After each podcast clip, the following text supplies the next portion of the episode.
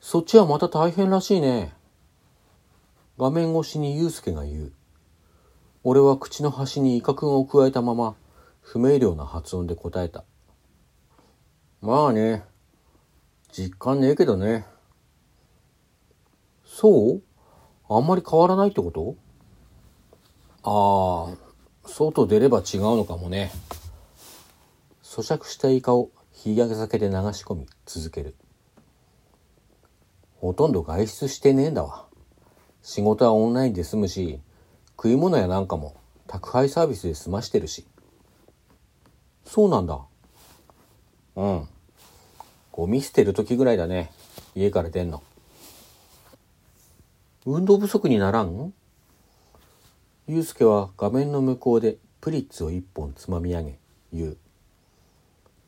それはまあ、一応適当な動画見繕ってエクササイズやってはいるけどね。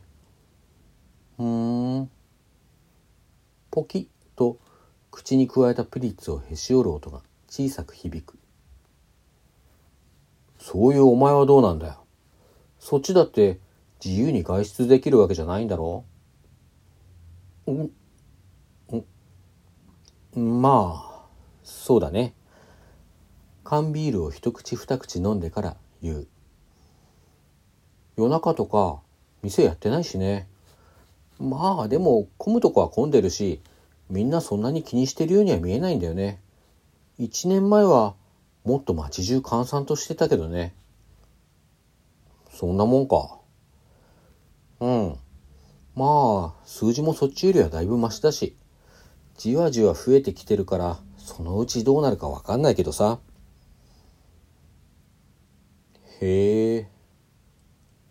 俺たちは申し合わせたように、同時に飲み物を持ち上げた。なんとなく目があって、どちらからともなく、乾杯めいた仕草をし、俺は日本酒に、ユースケはビールに口をつける。誰かに会ったりした？え？いや、さっぱり。まあ、今はオンラインかね、みんな。会うやつは会ってるみたいだけどね。まあ、そりゃそうか。出なきゃ、あんなに飲み屋混んだりしないよな。どうもわからんのだよな、俺には。そんなに直接会わずにいられないもんかね。まあ、そう思う人は多いみたいだよ。俺はオンラインで十分だけどな。テーブルに下ろさないままの冷や酒のグラスをぼんやり眺めながら言う。直接会って何するって言うんだ？恋人でもねえのに。まあ、会わずにいられなく、まあ、会わずにいられなくなってる中には、当然恋人もいるだろうっていうのは別にしても、祐介の声が面白がるような色彩を帯びる。いつもそうなのだ。俺に反応するときや、俺の気づかないこと、知らないことを言うとき、こいつはいつも生き生きとし始める。祐介は続けた。息遣いとか、体温とか、画面に映らない髪のほつれとか、肌の質感とかさ、そういう意識しない細部に人は相手の実在を感じるんじゃないの？バカバカしい。細部なんてなくたって、回線の向こうに誰かがいるのは自明じゃん。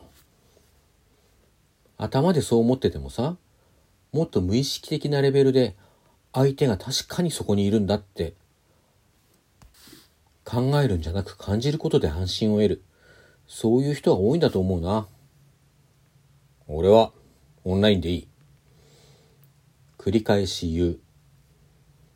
姿が見えて声が聞こえれば会話はできるし、逆に理屈で言えば細部があったって、それが幻でないとは言い限らないだろだからさ、理屈じゃないんだよ、多分。納得できず、かすかな苛立ちすら覚え、俺はまた冷や酒を煽った。と、その時、背後からお袋の声が聞こえてきた。あんたまた、何一人でブツブツ言ってんのよ。電源の入ってないパソコンなんか見ながら。俺は大きくため息をつき言った。うるせえな。あっち行ってろよ、ばば。